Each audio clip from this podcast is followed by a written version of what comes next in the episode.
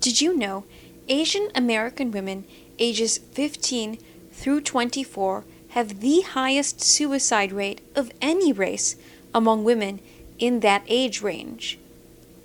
While these statistics from the Department of Health and Human Services are indeed sobering, Han's story will show us hope. Who is Han? What is her story? Listen and find out.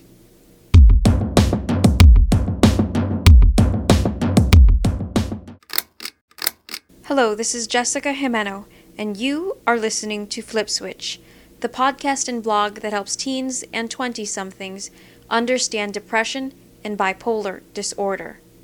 Last week we heard part one of two parts of Han's story.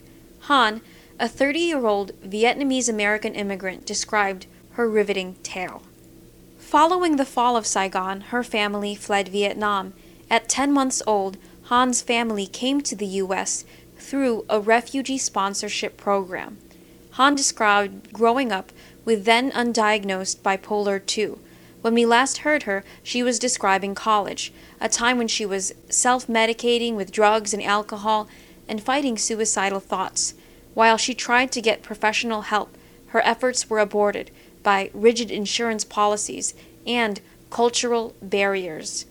Han's family valued privacy, and issues like depression were swept under the rug. Han's story is part of FlipSwitch's celebration of Minority Mental Health Awareness Month. Congress first designated July as Minority Mental Health Awareness Month in 2008. In today's podcast, we'll hear three things from Han the conversation that changed her life, what her life is like today, and her advice to people with bipolar who are trying to make their parents understand.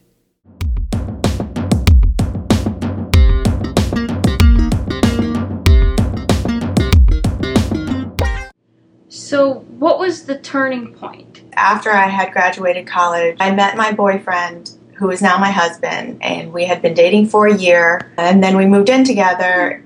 And I remember one night we got into a huge argument. I don't remember what it started about, but it just escalated. My mood escalated, and I switched, and I was angry, irritable, and just tearing into him.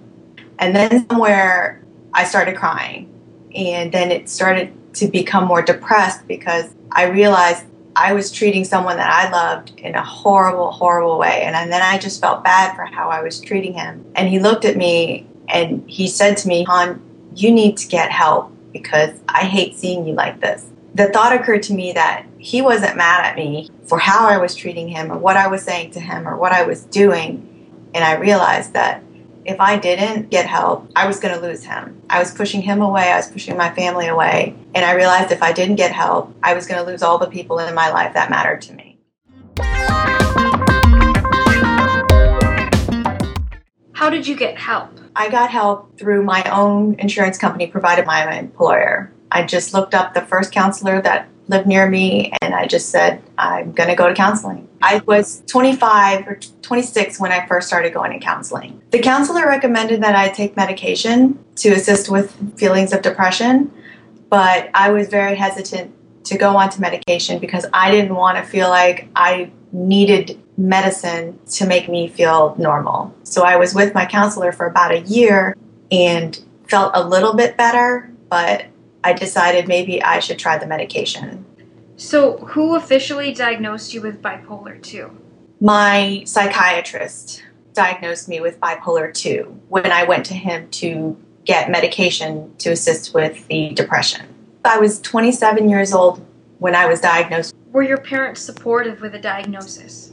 I still can't explain to them my diagnosis. I even had a hard time explaining to them when I was in college that I needed to get help with depression.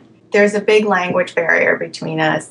Growing up in a Vietnamese home in America, my parents spoke Vietnamese to us. They taught us how to speak and understand Vietnamese. But when I went off to college, I didn't speak it as much. So I probably have the vocabulary of maybe a 13 year old in Vietnamese. But trying to explain something technical to them, like depression or bipolar disorder, was very difficult all I could tell them was that I just felt sad all the time. My mom just said to me, she says, Well, everybody feels sad all the time. It's normal.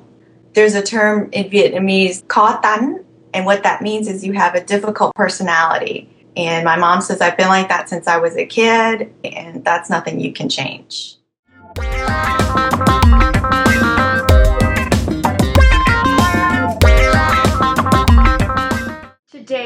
Or these days, about how often do you struggle with depression? Every day there's always a hint of sadness, but because I'm more aware of it now and that I've gotten help for it, I notice it and I kind of know how to deal with it. So rather than having the depression consume my life, I make strong, conscious efforts to do things that I enjoy. Like going to visit my niece and nephew. They always make me smile, they always make me laugh, and even that little bit can help.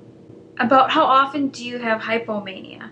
I have hypomania probably more often than I do have depression. And the hypomania is more difficult for me to handle because it can last a long time and it's hard for me to come down after my mood has gotten so elevated and I've become so anxious and I've become so irritable. It's very hard for me to calm down. When I do feel it coming on, because I am more aware of it, then I can take a step back and maybe go for a walk or do something that will help me clear my mind and calm down and be out of the environment that I feel is making me tense. Would you say that your life has gotten better since being diagnosed and medicated? Yes, my life has definitely gotten better. I finally, at 27, 28 years old, started getting a hold of my life and taking control of it and doing things that I know that I've wanted to do for so long. But it also makes me more aware of my own actions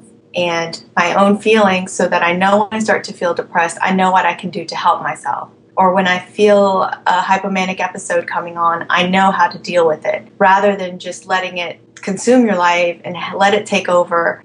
Being more aware of how to handle the situation helps yourself and it also helps your loved ones, your family, your husband, you know, your, your partner, whoever you're with. It makes life so much easier just to be aware. One of the things that I can do now that I couldn't do before I was diagnosed is just to share my story. It was something I always kept to myself, but now that I know what it is and I know that there are so many other people out there who need to know about it, I'm more comfortable sharing. I also took training to become a fitness instructor because health and fitness and exercise is one of the things that also got me through my depression. What advice would you give other young people struggling with bipolar disorder or depression whose parents are resistant to psychiatry? If a young adolescent or a child is familiar with their body and their feelings and know that they are different and know that they are reacting in ways that they shouldn't, they should bring it up to their parents and present it in a way that does not make the parents feel at fault because it's not your parents' fault, but let them know that it's something that you are concerned with and that you think that you need help for it. What advice would you give parents of children or young people who think they might have bipolar disorder? They need to learn about it, read about it, and be patient with their kids. It's not just typical teenage behavior. If you thought your children might have another disease that you're more familiar with, such as cancer or some other type of illness that is more well known, you would look into it. You would see what kind of treatments you can get for it and how this what the symptoms are and make sure that they got the same type of help. And mental illness and mental illness disorders should not be treated any differently. To conclude, Han shows us hope. Despite cultural barriers, Han persevered and received a diagnosis. Diagnosis and medication have changed her life for the better. If you need help, be persistent. Don't give up. While this is the end of Han's story, FlipSwitch's celebration of Minority Mental Health Awareness Month is just beginning. Keep tuning in. Over the next few weeks, you'll hear from people from other ethnic backgrounds. But before the next podcast, you can always hear other podcasts or read my blogs on the FlipSwitch page at www.bpkids.org forward slash FlipSwitch forward slash podcast. Leave a comment. Be heard. Until next time, this is Jessica Jimeno signing off and saying thank you for listening to FlipSwitch.